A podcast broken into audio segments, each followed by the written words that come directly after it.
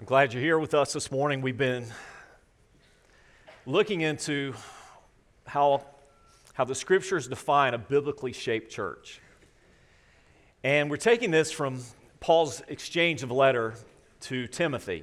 Now, just for the briefest bit of background, we saw Timothy's name emerge in the book of Acts as a young man that, that not only was Paul mentoring, but a man that God was using to pastor and lead, among other leaders, the church in Ephesus. And so we see this progression of, of God taking the gospel through faithful people, through obedient people, from city to city and place to place. We see the power of the Holy Spirit just erupting and causing amazing things to happen in each of these cities as strongholds for the kingdom of God get established, new churches are birthed. And here in this city, among many cities that were very pagan in nature, pagan in worship, Ephesus, this city that was all centered around, even its, its buildings and layout centered around false worship, the goddess Diana.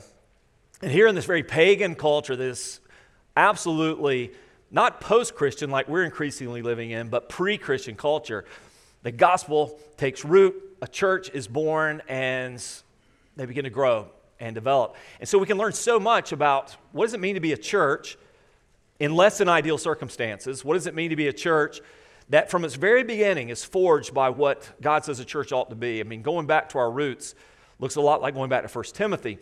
And so Paul's writing to Timothy about the church and making sure that it's shaped not by people's preferences, not by traditions, not by the culture for sure, but by the scriptures. That's the aim. And so I want you to pray with me before we read this text together in chapter 2 that God will speak to us through it. I mean, that we really hear. And you know, pray this sort of bold prayer. I have to pray this sometimes when I'm prepping for a message if I'm not careful, my default mode will be looking for things which already confirm my way of thinking, that will already validate my own perceptions or ideas. Pray that God would challenge any preconceived notion, any misguided perception, anything contrary to scriptures that might somewhere, somehow be in your thought processes, that might somehow have become normalized for you. Pray that God's word and God's spirit would speak so clearly to those issues that you would say, wow, okay, God, all right then, then I'm going to change the way that I think, I'm going to change the way that I live.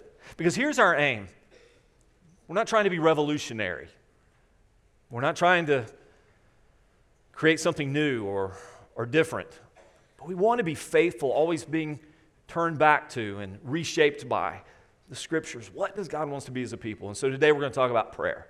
So let's pray towards that in this morning. Father, in these next several minutes that we have together, a time that might seem kind of ordinary and routine to us, but is anything but according to your word. We're doing what you've commanded. We're gathering as your word prescribes for us. We are your people. We've assembled, assembled together. We want to hear the teaching of the apostles, the word that you have preserved for us, inspired to them written to these early believers and written for our sake as well. We want to heed them and be diligent, devoted in our response to them. And Father, we know that we don't come empty to this table. We come with preconceived ideas and notions and practices and preferences and just so many different things that sometimes, if we're not careful, can cloud our understanding and can crowd out right application. So, Father, I pray that you penetrate all those things through your word and by your spirit so we hear what you're saying to us. May we hear what you're saying to this church. And Father, may we increasingly be conformed to it, shaped by it. So, Father, teach us. But, Father, again, as I pray so often, I pray that it wouldn't be just information, and we would do more than just agree with information. But Father, that it would be obedience, that we would do what your word says. We would live it, we would enjoy it, we would experience it. Father, you'd be glorified by that. And we'd be blessed because of that. So, Father, show us what we, we ought to do. Empower us to do it. Give us the supernatural encouragement, motivation to do it. May we be faithful to it. I pray in Jesus' name. Amen. 1 Timothy chapter 2, verse 1. First of all, then, I urge that supplications, prayers, intercessions, and thanksgivings be made for all people, for kings and all who are in high positions, that we may lead a peaceful and quiet life, godly and dignified in every way. This is good, and it's pleasing in the sight of God our Savior, who desires all people to be saved and to come to the knowledge of the truth. For there is one God, and there is one mediator between God and men, the man Christ Jesus, who gave himself as a ransom for all, which is the testimony given at the proper time. For this, I was appointed as a preacher and an apostle. I'm telling the truth, I'm not lying, a teacher of the Gentiles in faith and truth. I desire then that in every place that men should pray, lifting holy hands without anger or, or quarreling. Now, let me set the stage for this to make sure that we understand it correctly because context is always critical um, to getting the text right. The context is this we're not talking about prayer in general, we're not talking about every sort of praying. So I want to narrow the focus down to what the text is narrowing the focus to. We're not speaking specifically to, though there are some cross applications of principle, to your personal prayer life what you might say your prayer closet, your private prayer time with God, or to your family prayer life, your family worship, and those times together. What we're speaking to in this text is specifically the gathered church. When the church comes together, how does the church pray? How should the church, as God's people, collectively experience prayer? And we know this because of this overarching text in, in 1 Timothy chapter 3, where Paul, where Paul writes to Timothy the purpose of the letter. I'm writing these things to you so that if I delay, you may know how one ought to behave in the household of God, which is the church, the church of the living God, a pillar and buttress of the truth. So everything in the letter has a, a collective purpose. Now, obviously, again, I won't belabor the point, but it has individual application for sure. But what does the church do? And how should the church approach prayer? Now, listen to the way he words this. Words matter. Every word matters. And he starts chapter 2 with this first of all, then. First of all, then. Circle that word then maybe in your notes. He's responding to what he said already up to this point the foundation to, the absolutely essential, non negotiable support system to everything he said in chapter 1 is this. In order for those things we want to see, we're praying to see, hoping to see, hoping to experience in chapter 1, how do we do that? We do that through prayer. First of all, then pray. So, what sort of things are we praying for? Well, let's do a quick let's do a quick review of what we saw in chapter 1. First of all, he talks about faithful teaching. Prayer is the means of faithful teaching. Teaching and prayer are not disconnected things, they're absolutely necessarily connected things. How do we know that we're teaching faithfully? Well, obviously, we study the text, we work through the text, we try to understand its meaning to its original hearers, we try to understand its context, we look to the text for application, not just information, but we also do it with prayer. Remember what he said about teaching in chapter 1?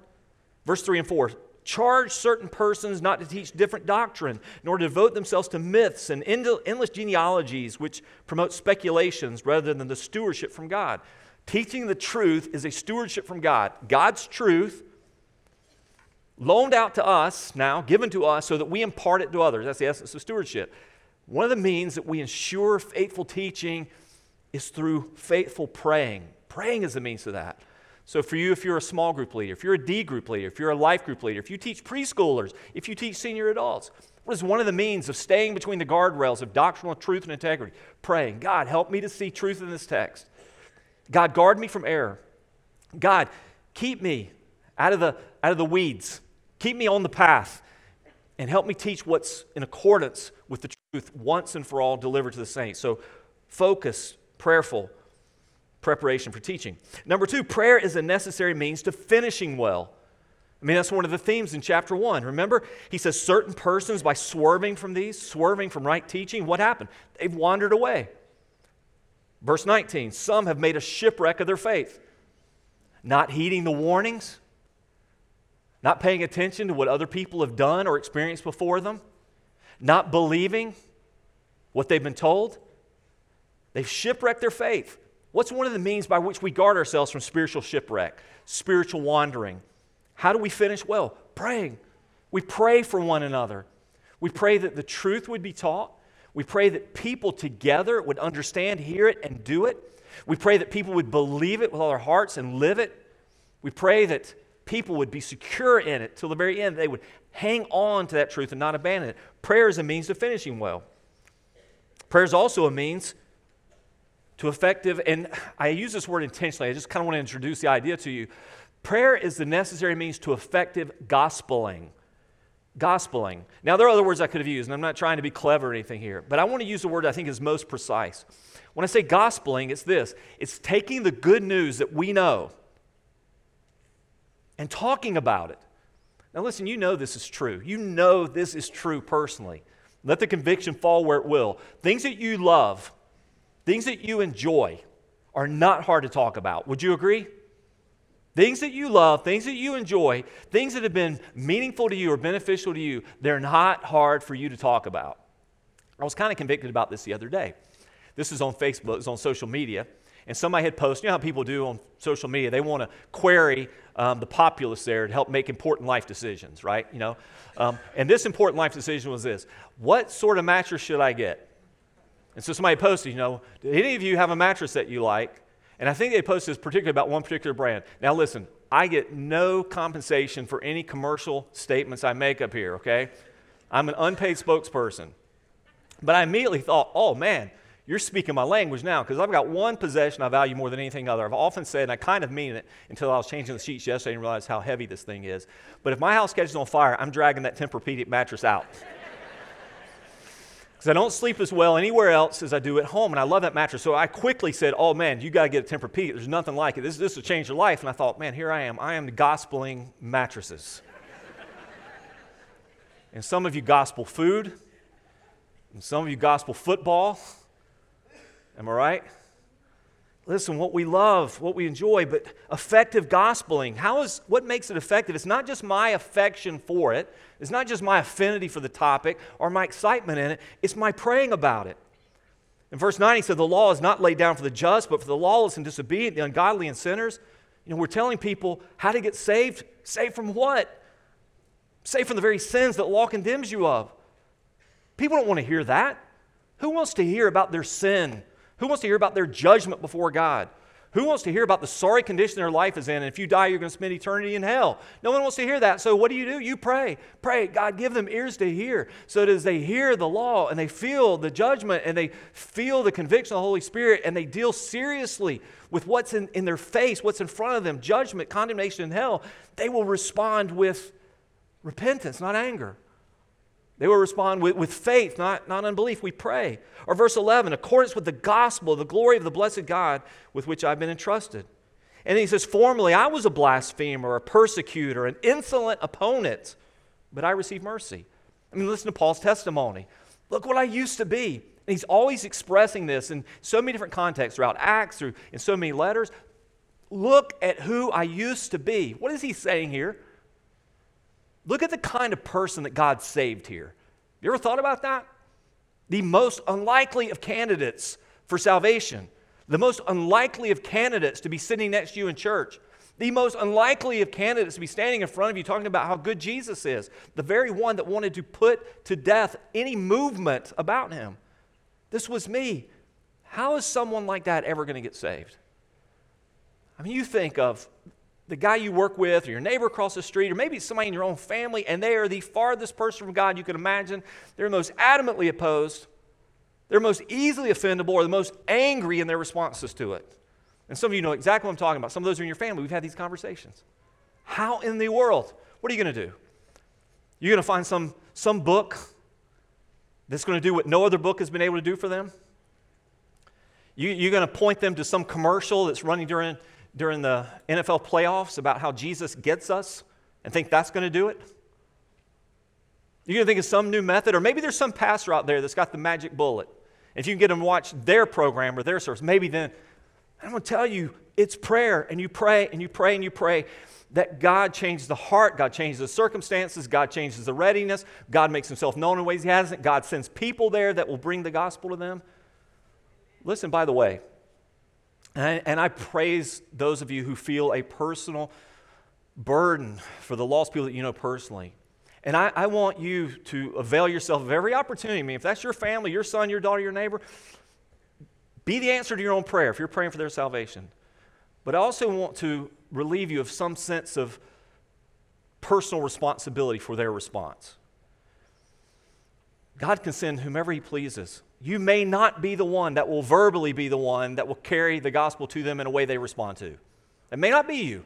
But you may be the one, you can be the one, you, you should be the one that every day is lifting their name before the Father because it might be some nurse at the hospital, it might be some new friend they just met, it might be some book they picked up, it might be some source you've never even imagined. But God can do that, so we pray. Effective gospeling requires prayer. How do you break through the former blasphemers, persecutors, opponents? Break through with prayer. And finally, prayer is a necessary means to spiritual warfare.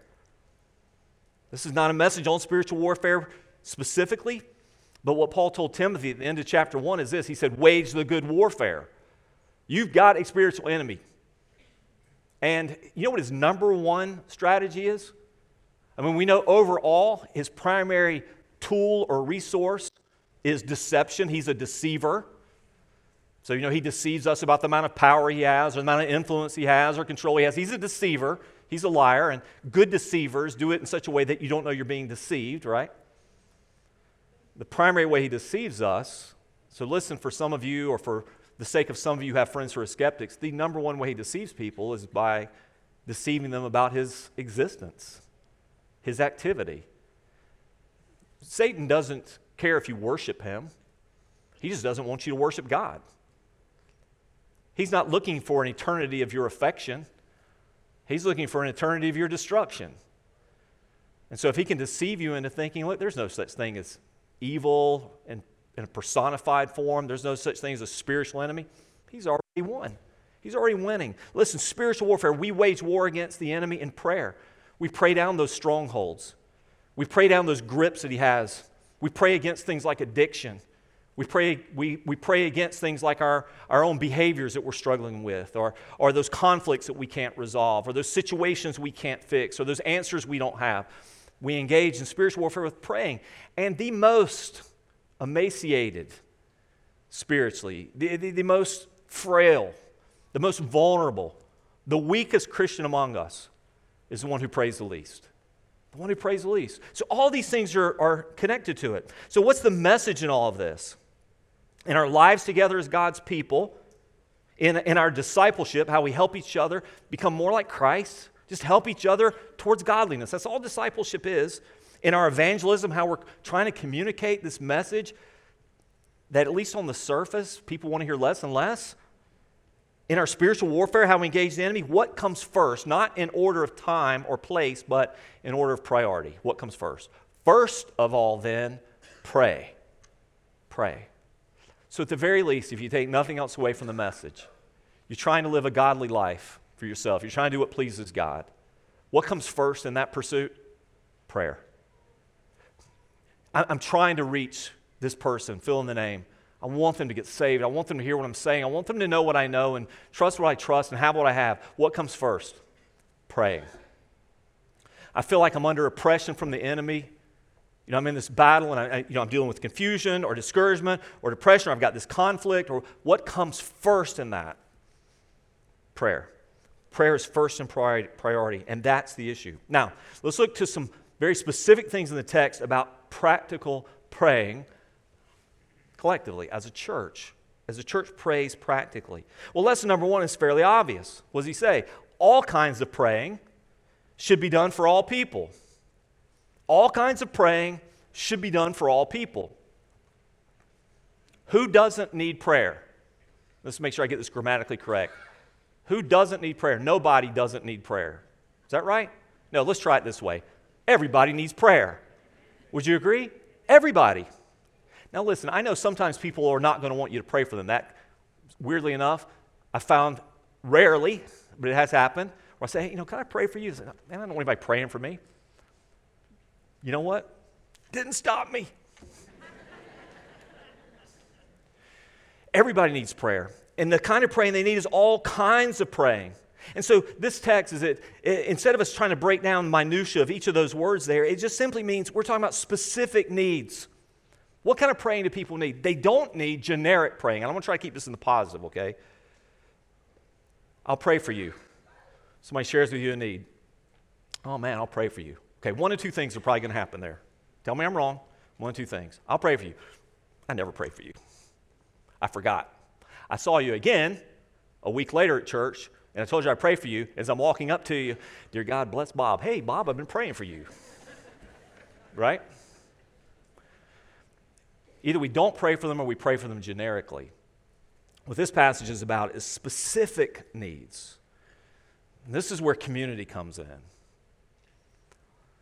This is where getting to know one another and having lives that intersect with one another, this is where real conversations foment real community and prayer. You can't do this sort of thing if you don't know anybody. And you can't do this well if you only know some somebodies. Handful of people in your small group or Sunday school class, or a little group of people that you associate with, the people you always sit around. The ideal for a church community is that we're getting to know each other and we're praying. And sometimes you won't know specifically. Sometimes it'll be a need that'll be shared, and we share it with everybody.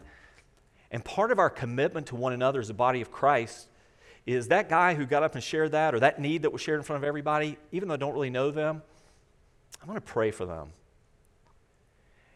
And as you begin to pray for people in ways we can't even really measure, you certainly can't quantify this, relationships are being forged.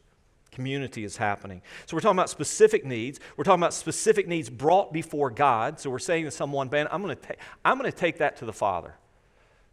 Confession. Here's my confession. I'm not talking about confession as prayer, I'm talking about personal confession. Maybe it's just a, a result of a, a, long time trying to give people counsel or people asking me for advice or things. Maybe it's just a bad personal habit as a fixer. My first inclination when someone shares a need with me or a struggle with me or a problem with me, my first inclination is to give counsel or advice. Is to give counsel or advice. My first inclination ought to be to pray for them. And it's okay for me, and I hope you'll accept this as an answer at some point because it's going to come to you perhaps. I don't know how to help you. I'm not sure what to tell you. I'm not sure how to fix that, but I promise you I will pray for you. And that's necessary for all of us. Prayer, specifically brought before God, with bold appeals. That's what's behind that word. Bold, it's bold appeals when we're praying. Supplications, prayers, intercessions is a bold appeal. Listen, I will take that need, and by God's grace, by the, by the availability afforded me by Christ, I will take your prayer to the very throne of God. And I remember when we were when we were in Rome and we visited the Vatican. And we went to the cathedral there and the seat of St. Peter. And you've probably seen this. If you've been there, you know exactly what I'm talking about. You've probably seen it on TV. And there's this huge statue of St. Peter. And the feet are just, you know, they're so worn down, rubbed down, um, look like none of the rest of the statue. And you know, people believe that if they can come and touch it, kiss it, most of them kiss it, if they can deliver a prayer there in that spot, that via St. Peter, that prayer specifically will make it all the way to God. Peter will take it himself. I mean, obviously, it's idolatry and it's paganism in some Christianized form. And you don't need to go to Rome and be in the middle of the Vatican and kiss the foot of a statue for God to hear your prayer. You just have to be humble and sincere and repentant of your sins. And He hears us. So we pray, and that's the sort of praying, that's the intercession. It's the bold praying, taking it, it's the bold praying that we take before God, and we do it with thankfulness. I learned this lesson in prayer, and I wish I could remember the pastor to attribute it to, but it's been super helpful for me. It's helped me at least be cognizant of how I ought to be praying, and that's to pray my thanksgivings in advance. I pray a lot of Thanksgivings in advance. If you guys are praying with me and we're praying collectively, you're probably going to hear me say this. It's not just a matter of rote um, or routine, it's just that helps me focus on praying with faith. God, I'm going to thank you in advance for how you're going to answer this prayer.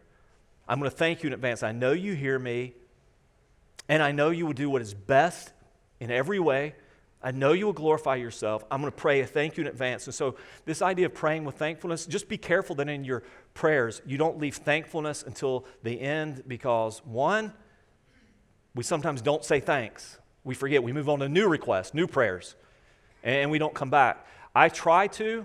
I'm not great at it. I try to write down my specific prayers and I try to write down the ways God has answered them. So I keep track because my memory's slipping. But also say thanks in advance. God, by faith, I thank you that, I, that in somehow, some way, you're going to do something here in concert with your will and in concert with what's good for us. So that's the idea. Lesson number two we should be praying for our leaders. Agreed? Parentheses, write this down. Even for the pagan ones. Now, this is, this is convicting. It doesn't take a, sorry, I'm dropping out there. It doesn't take a deep dive into the text to see that the sort of leaders that they would have been praying for when Paul wrote this were pagan leaders. These were Roman Caesars who thought they were gods. These were Caesars who would soon begin stamping out Christianity with great violence. They were praying for those people. You and I should be praying for our leaders. As I went through this text, trying not to just go through the motions of drawing its truths out to regurgitate them to you, I felt personal great conviction about this. Praying for our president, praying for our vice president, praying for our Congress, praying for our leaders. We know one thing biblically government is of God. We're not anarchists. We believe God establishes government. We believe that God establishes government for good. Government, rightly applied, is a common grace. And as much as you and I, and this is not a political discourse this morning, as much as you and I might have fundamental and real disagreements with our government, I've learned that sometimes those disagreements are a bit relative because I would rather live under this deeply flawed, immoral government that we exist under now than some of the government that I saw when we were in India, than some of the governments that are now exerting power in in Africa and other places around the earth. We should be praying for our leaders, even the pagan ones. And what is the aim of this? Consider a couple of texts 1 Thessalonians 4 11 through 12.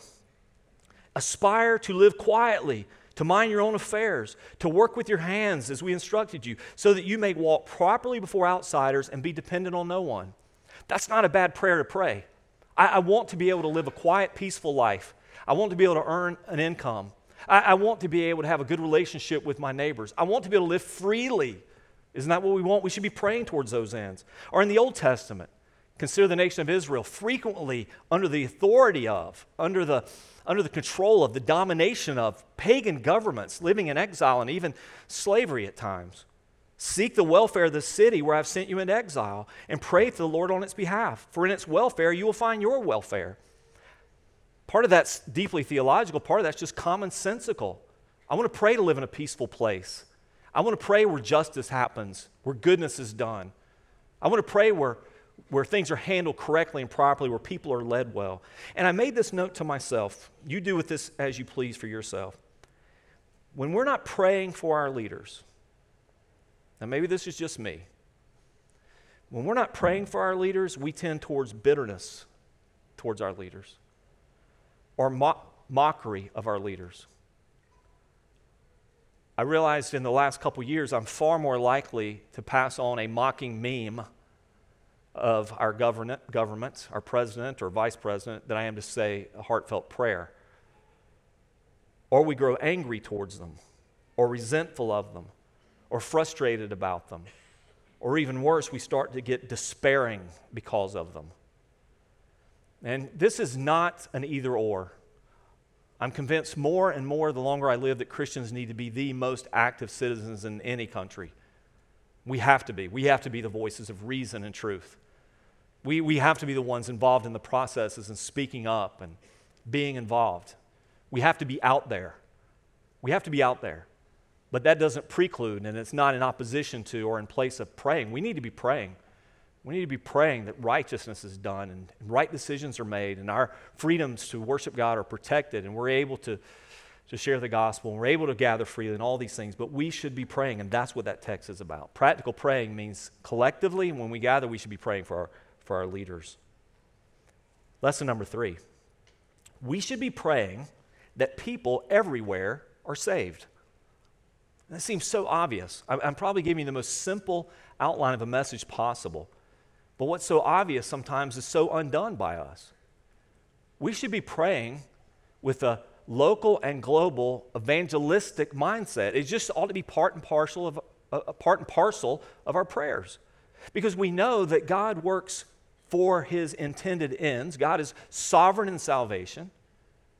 But we know that God works means towards those ends. How does God reach people? How are people's minds changed? How are their hearts regenerated? How does belief and faith get birth in a person.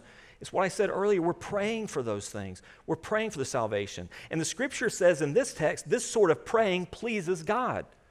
That you and I would stand up and say, God, save our neighbors, save the lost in our city, save those lost in our cities around our nation.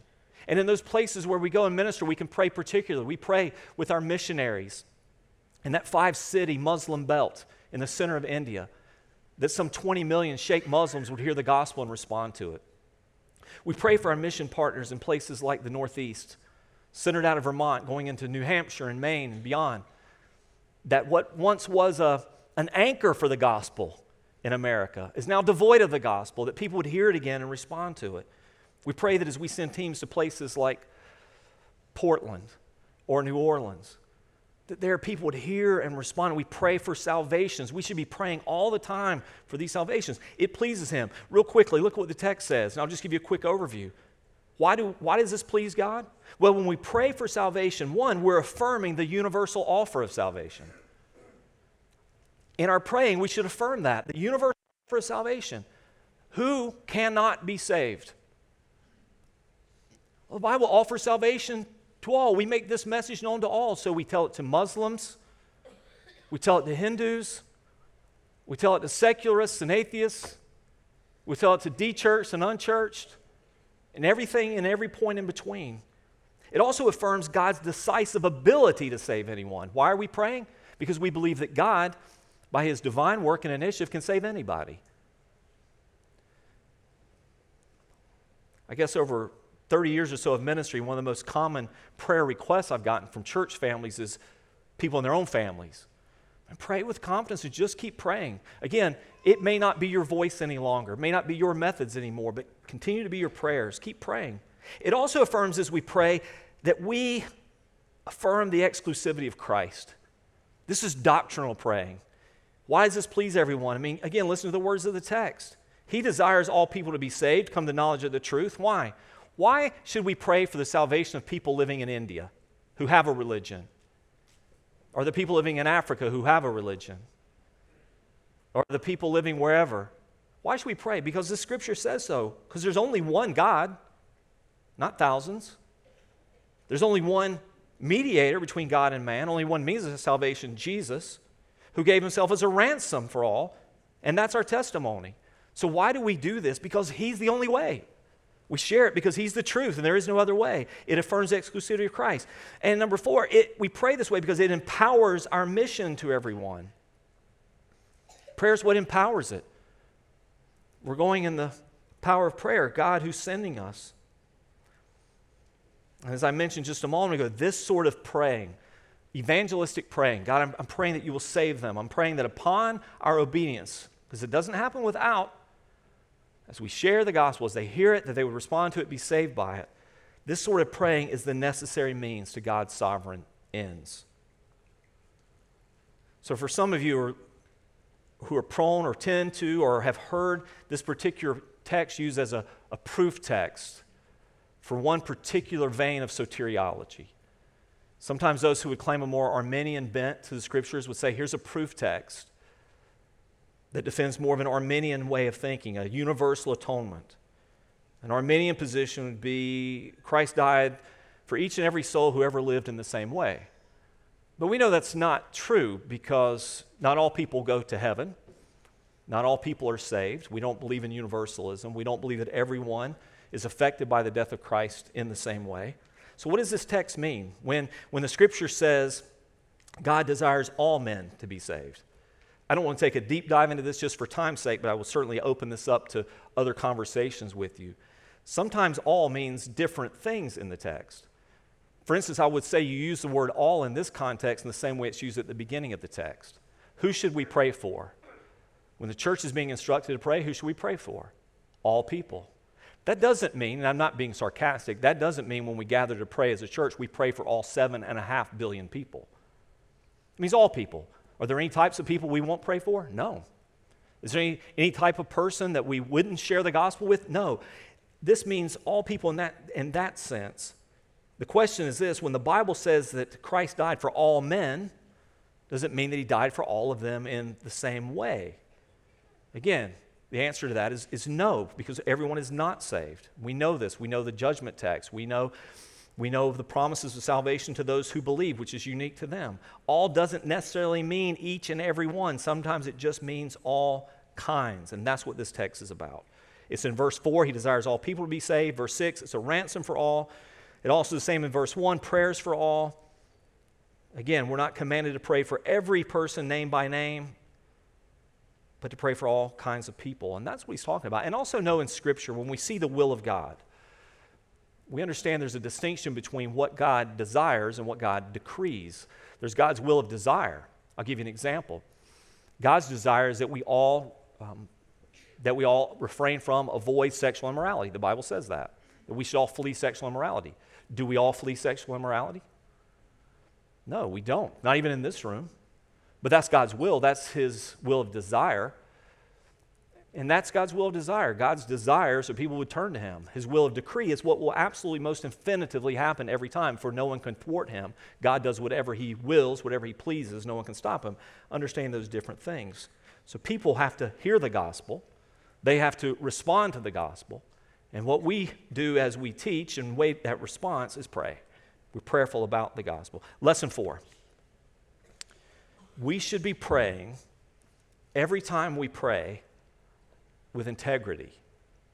He says at the end in verse 8, I, I say that men everywhere should pray lifting holy hands without anger or quarreling. Now, let me just say this for a moment. This is a segue to next week, so you come back and hear this part next week. He's not saying that collectively in the church only men pray. We know we have other texts that speak of women praying in church. This is a general statement. It's not about only men can pray in church. Don't read that into the text. We have other texts that make that clear. This is one of those transferable words of people. And he says this I desire that in every place men should pray, lifting holy hands without anger or quarreling. We also shouldn't interpret that text as a description or a, pres- or a prescription, I should say, of how we should pray all the time. In other words, that the position of prayer should always be standing or sitting with hands up. Sometimes we pray with bowed knee. Sometimes we pray on our faces before God.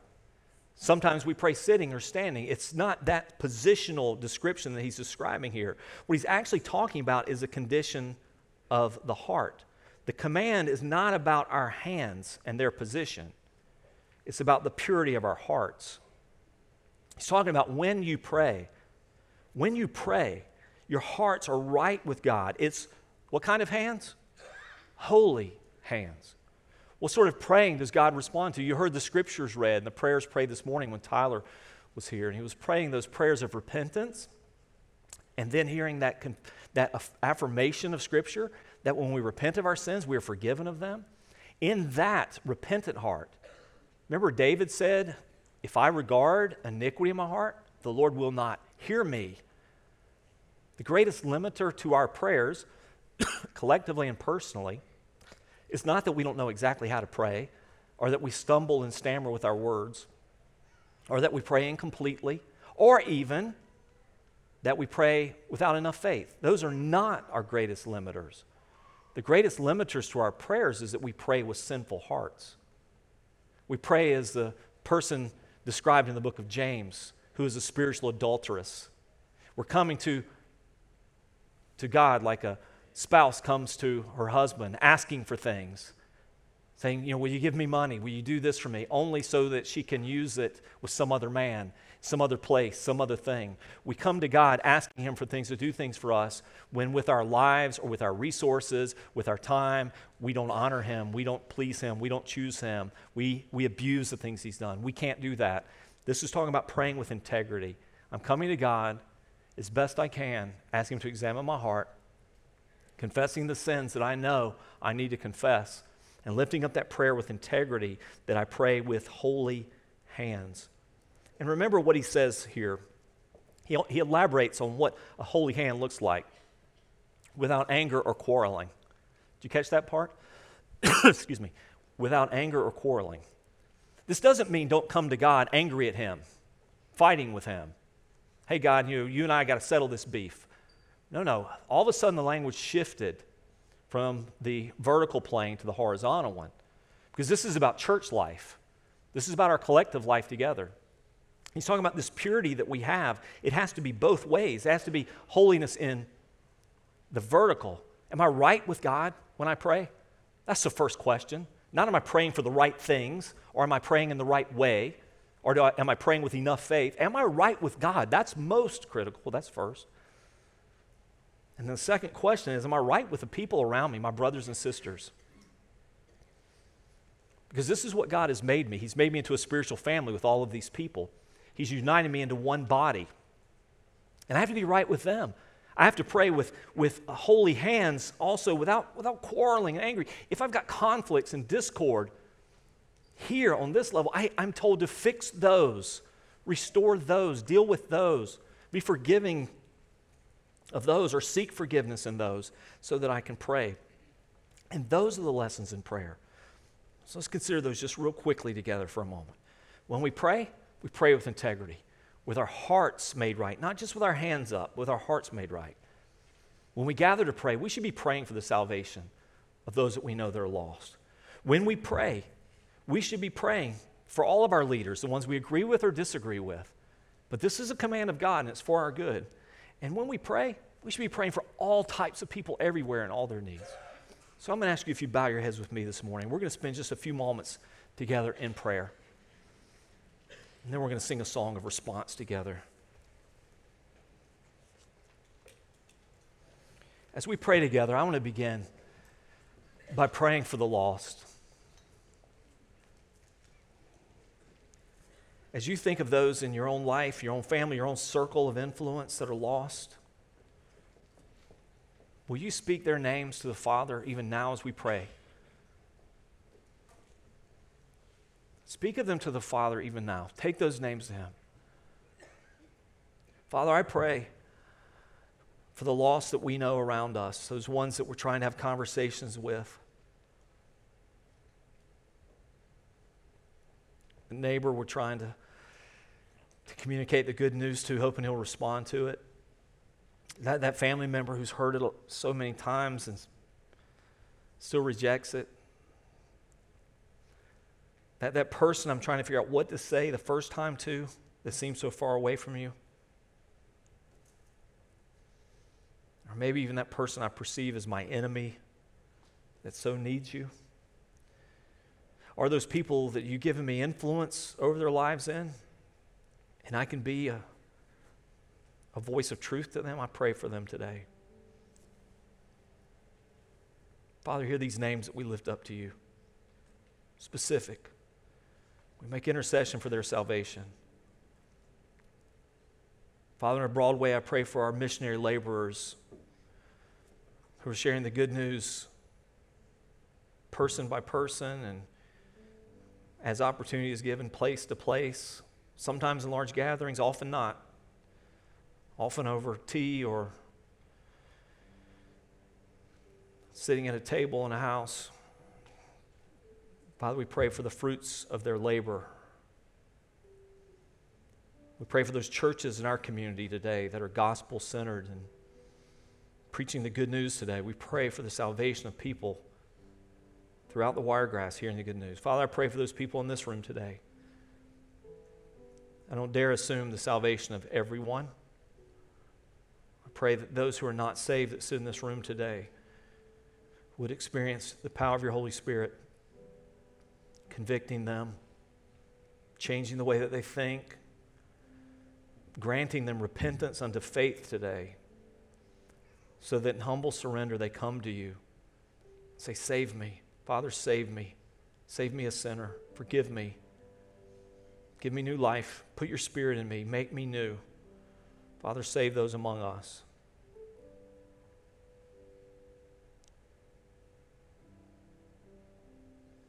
Father, I pray that we would grow in our intimacy and community so that we would pray better, more frequently, more intentionally, more specifically for each other.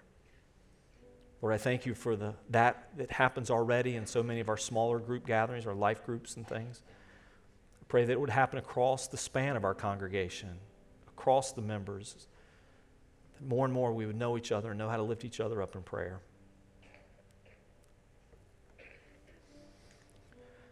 And Father, I pray for those in leadership over us as we live in turbulent times, which seem often and increasingly antagonistic even towards our faith. It seems as if we're being crowded out, opposed. Father, there's a lot of concerns that we have. And if we're honest before you, uh, fears, worries. Father, we pray with those that are elected over us, whether we voted for them or did not, that you would turn their hearts and minds towards pleasing you, that your law would prevail, your timeless moral laws would prevail. We pray that they would value what you value and they would fear violating your commands. Father, we pray that you would guide their thinking and their decisions. Father, we pray that you would protect for us a freedom of living and working and earning. Pray that you'd protect life here from conception through, through your ordained death for them. Father, we pray that you would show us specifically and guide us into the right sort, sort of praying. Set us free from the, the bitterness and the resentment, the anger. And Father, move through our praying, I pray. And Father, show us what to do in our praying. Show us how we can be obedient. Show us how to live and act and respond and do. But Father, may we remain confident of you. This is your world. There is no competitor for your sovereignty. We appeal to you as King of heaven and earth to do what you see fit in every way through us. We pray that your name would be hallowed here on earth as is in heaven. That's what we pray for. Your kingdom come, your will be done. We pray those things.